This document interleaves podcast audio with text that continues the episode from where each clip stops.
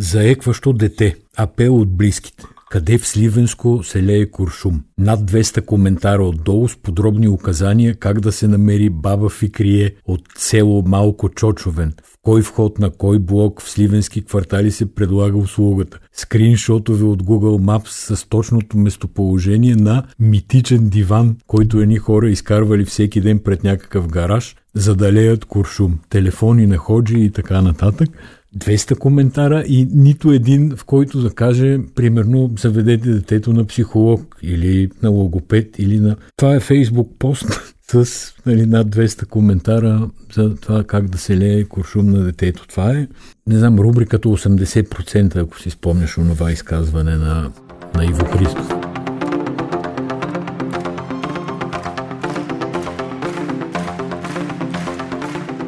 Здравейте, слушате Животът и други неща с Асен Григоров и мен Сибина.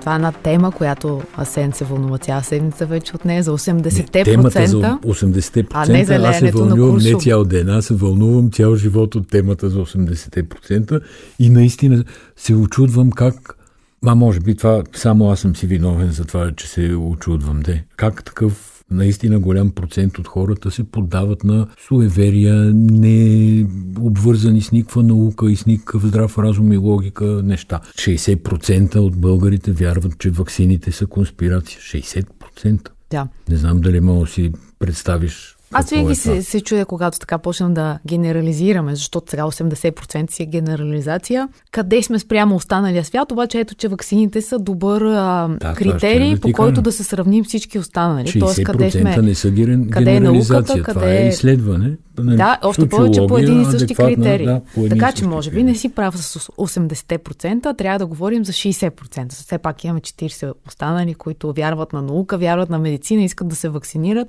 Нашия заболека разказва един случай, в който той пише вакцинирах се, пуска пост във Фейсбук и е негова пациентка звъни на рецепцията, да наречем, и казва, ами извинете, аз си отлагам часа, защото видях, че доктор Еди кой си се е вакцинирал и не бих искала да се заразя. След като той се е да, вакцинирал. Да, така, да, това е едно от, едно от масовите така предразсъдък, клишета, схващания, опасности за тия 60%. В тая връзка аз четох един много интересен материал тази седмица, който го има и при нас в Булевард България. Това е стратегията на остров Джърси, където населението не е искало да се вакцинира. Как се говори с такъв тип хора. Само ти кажа, и... че остров Джърси е данъчен рай, автономно британско владение и на него има сигурно милиони офшорни компании, може и български да има. Със сигурност има. А това как се отнася към вакцинацията? Към вакцинацията не се отнася. Това е една друга вакцинация, да... според мен. Да. Финансова. Добре, де, там е, са имали проблем с вакцинацията и те наемат хора, които се занимават с психология и поведенчески анализ, които установяват, че на хора скептични няма нужда да им се говори от научна гледна точка и от експертна гледна точка, защото те не могат да се асоциират с човека с бялата престилка, най-общо казано. И затова избират модели, няколко различни модела, бих казала, таргетиране по групи и започват да говорят през тях. Дам ти един пример. Те стъпват на една кампания, която е в третия свят, против спин и са установили на, на място в африканските държави, че жените не вярват на лекари, бели особено, а вярват на фризьорките си, защото много по-лесно те да видят себе си в фризьорката и бита си и всичко останало. Също друг експеримент показва, че когато деца и родители са на ескалатора, имало е кампания за това хвани се за ескалатора, за да няма някакви инциденти. Когато детето каже на родителя си хвани се за ескалатора, това много повече помага, отколкото ако има надпис в мола или в търговския център център.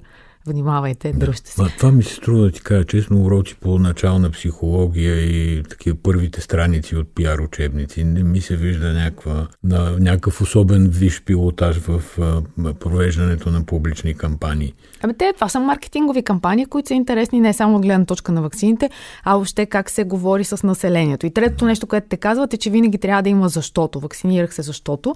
И тук ти давам един пример с твоя любим Роджер Федерер, който когато се вакцинира, каза избрах вакцината на Pfizer. Тоест тук има момента на избора, че той не е задължен, избрава и после казва, радвам се, че имам възможност да го направя. Преди всичко го направих заради хората около себе си, не бих искал да ги заразя. Тоест ето е аргументацията естествено в текста не се даваше пример с Федерер, само аз ти го показвам. Елементарни на вид неща, но това си е маркетинг. Гледам, че Българското Министерство на здравеопазването е почнало все пак кампания в полза на вакцинацията защото хората се сърдат и постват срещу кампанията, казват откъде на къде ще ни пълнат главата с глупости за тия вакцини. Има а, кампания на Европейската комисия. Не знам дали, да, дали не я визираш. Ага, и, и тази седмица. Може и не да я визирам, защото аз викам бретия, някой се е сетил все пак да прави кампания. Не, има кампания, но тя е много строго пазена тайна. Това още по времето на бившия министр Костадин Ангелов. Имаше бюджет отделен, той беше част от вакцинационния план и ние като медия, като Болевар България сме задавали въпроса кои са хората, с които ще се прави тази стратегия, какъв е бюджета. Ние не получихме отговор. Сега, Вестник сега също са задавали подобно искане по достъп за, до информация. Те също не са получили отговор, т.е. там стои една голяма мистерия каква е тази кампания, кой я прави и до кого стига. Да, и колко са парите също. Защото с прибиране на пари всъщност са свързани основните политически новини в последните 2-3 седмици. Да, но само исках да ти кажа, че това лято на морето в Перла, Приморско, между 29 и 31 юли е фестивала Екзит. Това е един много голям музикален фестивал. И там Световната здравна организация подкрепя фестивала и ще направят пунктове за вакциниране. Това ми се стори готино и, и добра идея. Тоест ти се включиш в нещо, което е на някакъв тренд сред определена група и да присъстваш там, където има много хора на едно място и да им говориш. Та това е, е също е, тази кампания на СЗО да. и на Европейската комисия. Ясно. Междувременно в България какво тече? Фалшиво, фалшиво вакциниране Фалшиво вакциниране тече, т.е. фалшиви сертификати се издават. Това мога да кажа, че лично познавам хора, които го правят, други, които имат намерение да го правят и е доста... Българско. Доста българско, да. Плащат си на лекари, които или изсипват дозата в мивката, или им инжектират B12, или просто нищо не им инжектират, но ги броят а, вакцинирани и ги сертифицират, за да могат лятото безпрепятствено хората да ходят по почивки, морета, планини, други държави и така нататък. Да, това е вакцината за морето, а не е срещу COVID вакцина. Да, да, това е положението. Просто исках да го отбележа. Нито съм изненадан, нито ще се прекрати тая практика по някакъв начин. Кантарджиев, Тодор Кантарджиев беше пенсиониран тази седмица от служебния здравен министр Стойчо Кацаров и това сякаш разбуни духовете, в, поне във Фейсбук. Генерално не знам какво Не, не, разбуни някакви духове. Тя не знам дали беше кампания такава антислужебно правителство. Нали, не го казвам в най-лошия смисъл на думата. Част от политическа игра, да кажем, е начало на предизборна кампания или хора някакви искрено протестираха, но от института, който той оглавяваше, хората излизаха 2-3 дни на протести в негова защита. Освен това, то интересното е, че всъщност никой нищо не му прави на професор Кантарджиев, не му забранява да бъде учен, не му забранява да бъде лекар, просто го пенсионират от една административна длъжност. Аз тук не съм много съгласна с теб, защото служебният министър е с някакъв мандат, който е много къс, краен, не, че другите министри не са с крайен мандат, ама да кажем ги преизбират. Ето на Бойко Борисов министър-председателския мандат изглеждаше в един момент дори безкрайен. Та с мандат от 3 месеца не знам дали един от основните ти приоритети е пенсионирането на Кантарджиев. И също така аргументите са, че България е минала зле през COVID-кризата, дали той носи отговорност за това нещо. И в а, името на истината на фактите, тъй като много пъти сме коментирали поръчката на, българското, на Българския министерски съвет на ваксините, как ние участвахме в този механизъм на солидарност. Кантарджиев е единственият човек от всички участващи там, Ангел Кунчев,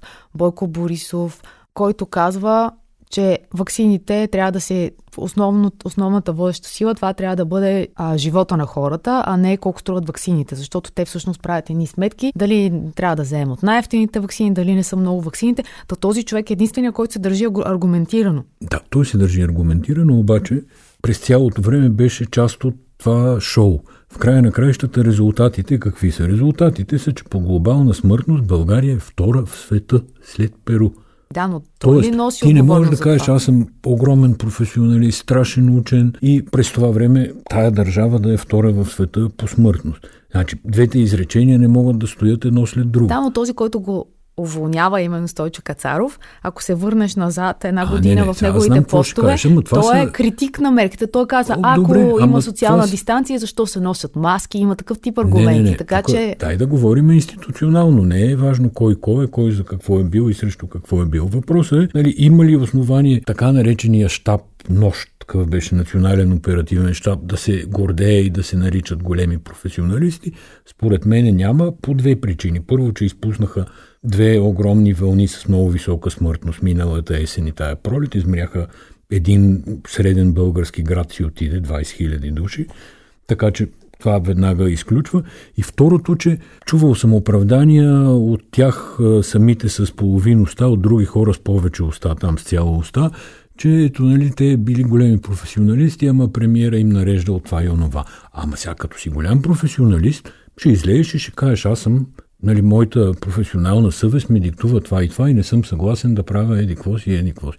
Те се подмазваха се там, въртяха се около Бойко Борисов една година, всичките до един – Лекарския съюз думица не обели за всичките поредици глупости, които се извършваха. Аз по едно време имах чувството, че този Борисов ще го направят а, почетен председател на Лекарския съюз. Защото ако си спомняш, Съюза на художниците го беше канил да става почетен председател. Аз мисля, че и футболист на годината за малко не стана. на годината и, и всяка Едва не би Борис Бекер на тенис. Така че трябваше вече да, ста, трябваше вече да е станал а, и председател на лекарския, на лекарския съюз. Това го казвам и да направя връзка с другата хорър история, за която още мина, нали, миналия подкаст говорихме.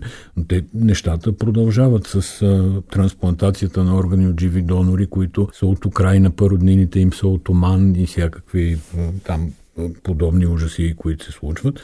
Директора на болницата отказва да се махне, ще си го копира вече кабинет. И, и отказва да се махне и при наистина очевидни данни, да кажем, айде данни не, но огромни съмнения за злоупотреби, а дръпни се една крачка назад, нека да мине там разследването и после обяснява и какъв си професионалист, колко всичко е добре и така нататък. А то не е единствения. Доста хора, които излязоха в отпуска и бяха уволнени, след това се оказа, че не могат да бъдат уволнени. Ето Банката за развитие беше такъв казус. Този човек който е третия всъщност Желясков, който а, беше обявен по закона Магницки. Той също не може да бъде освободен от поста си за контрол над специалните разузнавателни средства. Тоест, а, възможностите на държавата все пак стигат до някъде, възможностите на дълбоката държава са много по-големи. По-големи са във всички да. случаи. Като кажеш сега дълбоката държава, пак една мистериозна случка, това е с машините за гласуване. Ситуацията се надявам, че всички, които ни слушат, я познават, ама все пак в едно изречение да кажа.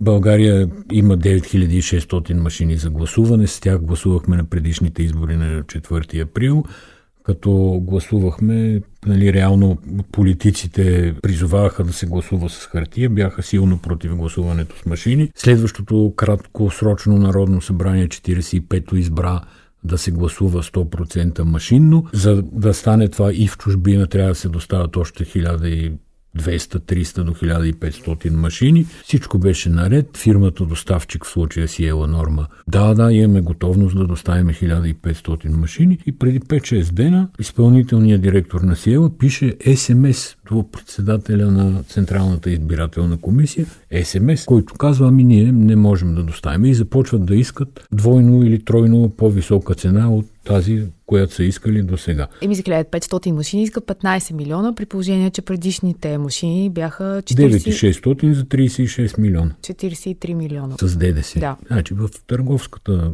практика цените се изговарят без ДДС, защото ДДС косвен данък минава през държавата. Просто е, че така ли, че сделка, сделка няма. Да, сделка няма това го отдавам на... Реално нямам никакво друго обяснение, освен две възможни. А, саботаж на гласуването или прекалена алчност да се направи сделка в последния момент, изнудвайки търговския си партньор да ти плати повече, защото нали, малко или повече е поставен пред избор. И двете са страшна греда, според мен, Аз, за, за ако, ако позволиш да, да кажа моето мнение, това са така наречените отказващи цени. Тоест, едва ли те си мислят, че Централната избирателна комисия, която има предварително гласуван бюджет, който е ясен, ясен включително и за доставчика. Едва ли могат да лавират и да си дават каквито искат цени, така че това по-скоро е една отказваща цена и по някакъв начин саботаж в моите очи. Това е саботаж на а, изборния процес, така както е гласуван като... Тоест ти е... избираш причина едно. Като, да, това е. Така. Мо, моето мнение е това, да. Герб си избраха слоган Red в хаос. А, да, мен много ме очуди този слоган Ред Хауса. След 13 години на власт. Според мен е твърде плитко. Те са решили, че Ред, т.е. сега тук за месец, месец и половина се е създал хаос и те трябва пак като птицата Феникс да изгреят отново и да въведат ред в хаоса, но всъщност никой няма да си направи тази асоциация. Всеки ще си каже, чакай сега тия колко години бяха на власт и защо пак те, те първа ще възстановяват ред в хаоса, който те са създали. Аз не знам дали видя, имаше един преглед на слоганите на ГЕРБ, как от 2009 година, от когато са печелили изборите. Първото е да докажем, че България може, след това 2011 година градим България, след това изведнъж има пак така, 2014 година се появява България няма време за губене. Мисъл, има когато се сменя, нали, а, има някаква заплаха от а, други политически сили, се създава такъв слоган, който е както ред в хаоса, с елемент на заплаха, искам да кажа. Е, речи въведат в хаоса, това не е Защото заплаха, 2014 е... след 2013 правителството на Орешарски, това има преди, после стабилна България, видими резултати, работим, реални решения, работа, работа, това, което изброявам с все слогани на ГЕРБ. Да, реално какво се случи тази седмица? Нали, започнаха Станаха ясни листите, станаха ясни слоганите, стана ясно, че Слави Трифонов няма да се кандидатира за депутат в 46-то Народно събрание. И това постави веднага известни въпроси около неговата партия, която е основен конкурент на ГЕРБ в предстоящите избори, поне така се смята за сега от Ми на база да кажем, на наблюдатели, избори, да, или нещо подобно но реално всъщност не се знае какъв ще е ефекта. Аз виждам две последствия от това решение на Слави Трифонов. Едното е, че негови хора започнаха, негови хора, имам предвид хора от има такъв народ, започнаха тук таме да се появяват по сутрешните блокове на телевизиите и да говорят нещо, което нали, на предишните избори не се случваше, напротив беше им забранено да говорят. Тоест, Слави отпада, неговите хора ще говорят, а, но няма все пак много да говорят и до край да говорят, защото са заявили, че в дебати предизборни няма да участват, тъй като те са разбрали, че предизборните дебати са безсмислени. А смислени ли са предизборните дебати? Еми, да, много зависи. Понякога има смислени дебати. Аз гледам предизборни дебати и ако изключиш там разни маргинални партии с Ветко Арабаджиевци, Миньо Стайковци вътре, да, и Жан Виденовци бих казал, има какво да се научи от един дебат за ако искаш да направиш наистина информиран избор за една или друга партия. Това сега колко са атрактивни, дали са нали, качествено телевизионно шоу е съвсем друга тема, но те не са, дебатите не се правят за да станат качествено телевизионно шоу. Правят се, за да могат да се информират тия, които смятат да отидат да гласуват, дали да гласуват и как да си направят избора и за кого да отидат. Така че не съм аз много против. Да, аз също не съм против, но като казваш качествено телевизионно шоу, гледахме по телевизията тая седмица. Първо се появи Емил Кошлуков, за да си защити националната телевизия, която беше атакувана от служебния министр на културата Велислав Минеков за това, че е прекъснала програмата си, излъчвайки през конференция на ГЕРБ. И след това, като право на отговор, в същото предаване се появи и Минеков. И там беше вече качествено телевизионно шоу, макар че едва ли го бяха замислили така от БНТ водещата Нали Обретенова беше От решила... БНТ бяха замислили да го линчуват публично Минеков в тяхното студио под формата на право на отговори. Бяха подготвили... Три въпроса, мисля, че бяха подготвили. Аз чух изцяло... само един въпрос, къде е нарушен закона, къде е нарушен закона, така около 20 пъти. Но бяха подготвили две видеа, с които да докажат, че и заради него или заради хора от протестите, в случая там някакво включване с Арман Бабикян бяха пуснали, Прекъсват програмата. Прекъсват програмата, което разбира се е страшно елементарно и глупаво. За съжаление, Минеков не е наясно с телевизионната технология, изобщо, как да кажа, редакционните правила. Те му пускат включвания в новини, което е напълно нормално, външни връзки, има събитие, репортер е някъде на място. То, така работят новините. И това са включвания в новини за по минута, минута и половина, сравнено с наистина прекъсване на програмата, за да се излъчва безкрайна по същество пресконференция на ГЕРБ, че там е закарана предварително техника, че това включване е било подготвено, но никой не е знаел за него. В смисъл, БНТ, например, не са казали, утре очаквайте извънредно включване на ГЕРБ, а то не може да стане без някой на БНТ да им подаде сигнал, картина, звук и така нататък. Тоест, това е нещо подготвено предварително и прекъсването на програмата си е прекъсване на програмата. Тече предаване, което казва ето сега край извънредно, нали, тук ще съобщаваме огромни новини, от партия, която не е на власт в момента, не управлява и реално няма никаква на журналистическа причина това да бъде извършено. То стига какво казваш, че това, което Минеков не успя да отиграе като топка, е, че те му сравняват жива връзка от събитие с нещо, за което има спор дали е жива връзка или е прекъсване. Да, да. Е. само да ти припомня, че когато се случва тази пресконференция на ГЕРБ, тя е в централата на ГЕРБ и там са Даниел Митов и Тома Биков. И всъщност водещия в студиото, Георги Любенов, той е вече в, така се каже, лайфстайл частта на програмата, когато има артисти и певци. И той казва, сега се включваме в централата на ГЕРБ, за да видим нещо. Не го цитирам дословно, но това е смисъла. Тоест той самия не знае защо е това прекъсване, а не е жива връзка. Когато има жива връзка в сценария пише а 10 часа и 13 минути жива връзка с репортера Еди кой си, който се намира, добър ден, добър ден и така нататък. Да, това е някакси става пореден подкаст, в който а, всъщност исках да кажа, че ние не, не вземаме страна общо заето, въпреки че вземаме как Не, да не по-скоро ние, ние си казваме мнението. Но си казваме мнението, защото големите медии наистина стават и са работят като съучастници на, на, статута, на една част от политиката, която не бихме искали а, по този начин да се, да се осъществява. Да, но ако те цитирам тебе, като жив класик, ти беше така, казал, че не може Биляна Гавазова да бъде знаме на българската журналистика. Сега бихме наредили не може Биляна Гавазова и Жоро Любенов да бъдат знаме на българската журналистика, защото какво е продължението от целият този сюжет, Между който другото, разказваме? Това е добра идея биха били страхотна двойка Жоро Любенов и Биляна Гавазова, просто като един за друг са съставени и ако съм един продуцент, ще направя с тях предаване за 80%. Да, добре. Добре, само че си правих мисълта а, покрай тебе. А, да, исках да кажа, че всъщност БНТ какво прави? БНТ, управителният съвет на БНТ, който също е доста интересна институция от гледна точка на биография на членовете на управителния съвет. Та те сезират си, всички възможни европейски институции, които имат отношение от свободата на словото до правата на човека, за казуса с изказването на служебния министр на културата и отношението му към водещия Георги Любенов и Българската национална телевизия. Е, ще си разплетат чорапите са тия, като прочетат сигнала от БНТ. Добре, давай да минаваме на следваща тема. Ами бизнесмена Павел Вълнев, който беше съосновател и най-голям дарител на републиканци за България, а преди това финансира и телевизия BIT, която беше в Америка. И нали, там беше, на вълна маргинални теми. Чакай сега. Такива Тоест, малцинств, той, той е малцинствени казал, въпроси. Слушай сега, и аз тук имам нещо важно да кажа. Той е казал, че създава нов обществен проект.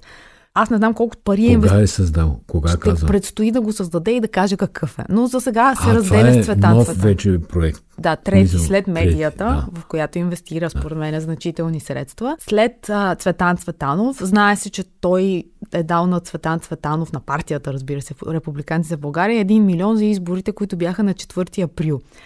Та ако този човек, за когото аз почти нищо не знам, знам, че има някакъв бизнес, транспортен в Америка. Това е някакъв митичен чичо от Америка. В смисъл чичо от Америка като устойчиво словосъчетание. Човек, който има уж успешен бизнес в Америка и си, нали, всички твърдат, че наистина е така има успешен, но защо човек, който има успешен бизнес в Америка, ще дава пари в България за някакви маргинални политици и партии и сега, както чувам от тебе, ще създава нов обществен проект. Това ни е леко неясно. Поред мен такива хора, които искат да участват под една или друга форма. Ето, например, сега се говори за тая прословута детска болница, което е тотален скандал от моя гледна точка да няма такова лечебно заведение. Та, е такъв човек, ако иска да участва, според мен може да дари пари за подобна кауза. Тогава нямам представя колко струва. Да я подкрепи. Е... Той има да. една лекарка, доктор Таня Андреева, която се бори вече, не знам, две години, три години за това да се бутне стария корпус, строен, недостроен на болницата, да се строи нова. има голямо движение има смисъл, както ти казваш, да Това се е голям обществен нещо. проект, нали така? така? Е, а, така а е, да се дават пари на, на партии, на формации, на патриотични организации, на мен, на мен ми се струва безумно и това не, не, не допринася за, по никакъв начин за общото благо. То е един милион, който е даден на републиканци за България, то е, е така хвърлен в а, океана, буквално. Това хвърлен в океана ми напомня за трагедията на седмицата, когато един български пилот загина в морето пред Шабла. И нали, Бог да го прости и да е с близките му и с всичко. Аз единственото, което искам да кажа е, че българските политици са огромни длъжници към българската армия. Ма огромни длъжници. Това е престъпление ти да имаш десетина самолета и непрекъснато да кажеш, че нямаш ресурси, нямаш пари за гориво, за да летат тия пилоти по някакъв санитарен минимум летателни часове годишно. При изискване на НАТО от 180 часа годишно, нашите летат по 25-30 часа годишно. И непрекъснато от години наред това са обясненията. Тая драма с руските самолети, които нали, иначе били много хубави, ама може и да са хубави, обаче ти си представи най-големия абсурд. Ти си държава член на НАТО, а Русия е обявила НАТО за свой стратегически противник и ти а, сключваш договор с стратегическия противник на НАТО да поправя самолети, с които ти евентуално ще се бориш срещу стратегическия си противник. Не знам дали ме разбрал. Това да, по- по-голям абсурд. Те разбирам. Трудно може да се измисли. И това упорство, а, нали, българските политици да плащат данък Русия непрекъснато под най-различни форми, а, там газопроводи, беленета и всякакви подобни, за самолетите стотина милиона годишно отиват. И нито един договор не е изпълнен в срок, нито един договор не е изпълнен като хората, не е ясно изобщо колко са качествени тия ремонти и така нататък. Това го казвам независимо от това, че може да е пилотска грешка да го наречем или екстремна ситуация, с която никой да не може да се справи, но всичко това, което разказах, тежи като огромен камък на на шията на българските политици, а го отнасят, за съжаление, да, а загиналият това е войниците... майор Валентин Тързиев, който не е в никакъв случай, не можем да кажем, че е неопитен, неопитен пилот. Той е началник на ескадрилата в авиобаза Граф Игнатиев. Да, да, аз говоря само за политиците, за пилотите, офицерите. Не, не, понеже каза пилотка, пилотка грешка, далеч съм не, не, мисълта да правя анализ на ситуацията, да. но, но просто казвам каква е. А, едно посещение имаше тази седмица, мисля, че ДПС в а, Турция среща с Ердоган. Как, как да го четем, в какъв контекст, има ли връзка с изборите? Ме питаш мене ли? Да, говори си с тебе. Ами, какво да ти кажа? Това е едно рамо в а, полза на така наречените патриоти, защото там обединените патриоти Воля, а, този Валерий Симеонов, Каракачанов, които не можаха да влезат на миналите избори в Народното събрание, най-вероятно и сега няма да могат. Защо няма да могат? Защото някакси темата в обществото е друга. Тя е, да кажем, доминиращо корупцията. Няма бежанци, няма джендари, няма нищо от... Нали, няма Македония, която да ни е откраднала поредния цар и няма предметна дейност за тия хора. Те нямат какво да кажат. Нещо повече в а, санкциите от а, Държавния департамент и финансовото министерство на Съединените щати са включени техни хора. Много ясно е казано, че те са продавали българско гражданство, тия велики патриоти. И за тях идват едни трудни предизборни времена. И кой да им помогне, освен ДПС? Как да им помогне, като им създадат изкуствено тема, по която те да нещо говорят. И отива Карадая в а, Турция, което сигурно е оговорено, разбира се, по-отдавна едва ли може за един ден да се реагира, но той оттам казва, че Турция е тяхната родина.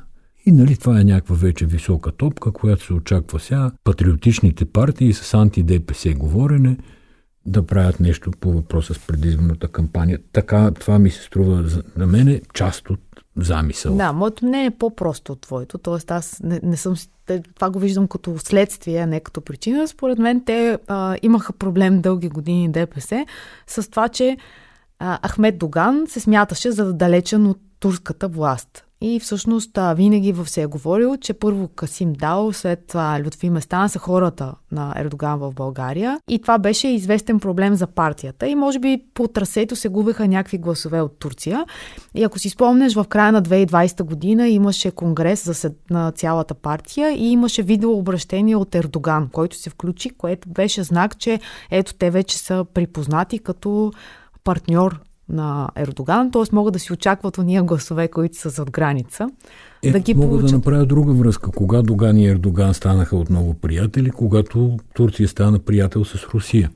Нали така? Може да се направи тая, тая проста връзка. Ма много сериозни станахме. Дай нещо да разкажем а, забавно на хората. Еми, ти сега ще ме цензурираш, като аз си съм си избрала тема, обаче ти каза, че не може всеки път да се говори за Мариана Николова, обаче ти мълчи и само аз ще говоря, така няма да, няма да е всеки път. А едно меню се търкаля и с публичното пространство. Това е туристическото меню на България, което е 15 страници в стила на IT карт. Нали? Това IT карт е част от интервю на Мариана Николова, която тък му беше станала вице-премьер, отговарящ за киберсигурността и я питаха, вие, госпожо Николова, имате ли компетентност? В един сутрешен блок се случи и тя каза, да, аз имам квалификация IT card, което е работа за, с Word и с Excel. Всички имаме тази квалификация. Та, дизайна на това меню, той е пократителен, разбираш, и той има една карта на България, една шевица, обаче то е PDF-ното, заключено е като в PDF файл и картата на България така леко се е раз, раз, разтегнала и шевицата тя леко се е разтегнала и следват 14-15 страници, в които са изборени някакви ястия български по различни краища. Обаче това меню няма, няма грамаж, няма съставки, няма рецепти. Разбира се, това Има, просто те хората са обявили е като съдържание меню, не са обявили готварска книга. Да, не са обявили. Нали така? Е, да, да, да. Защо чакаме рецепти, като не е обявено като готварска книга?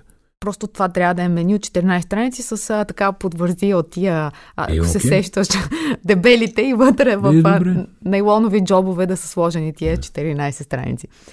Ами защото толкова нелепо и толкова отговаря на лошата представа за българския туризъм, че не, не очакваш подобно нещо. Още повече, че шеф Иван Манчев се е ангажирал с това меню. Това е он от телевизията. И платили му, ангажирал се. Да, и той бюджета, между другото, не е много. Бюджет е 15 000 лева. И да. вероятно на никой не му се е работило за 15 000 лева и резултата е това. Еми, добре. Казвам само на аудиторията, че ти смяташ тази тема за важна.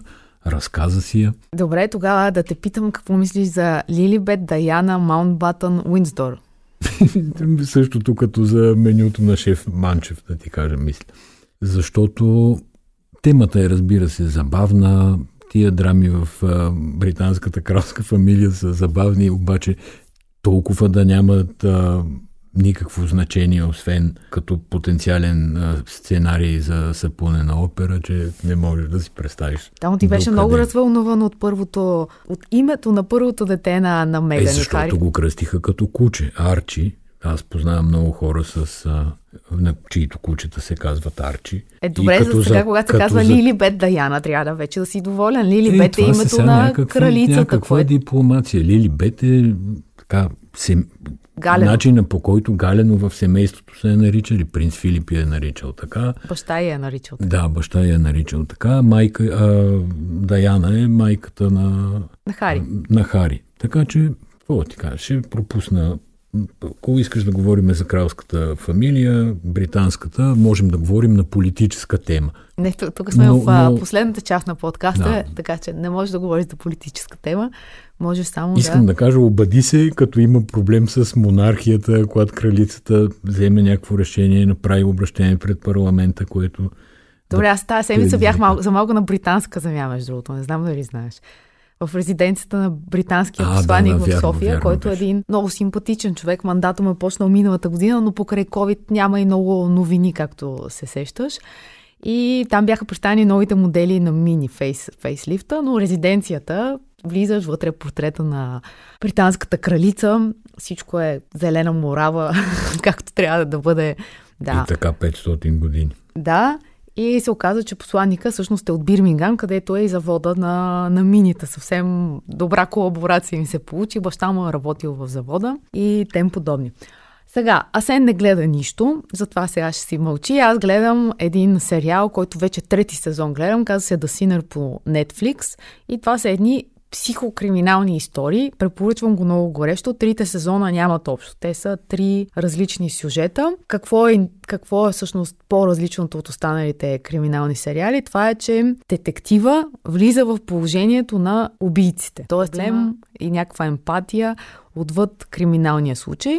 Затова казвам и психокриминален. Та това е за тази седмица. Ние с тебе заминаваме към Велико Търново. Много ви благодарим, че бяхте с нас и този път и до нови срещи. Чао!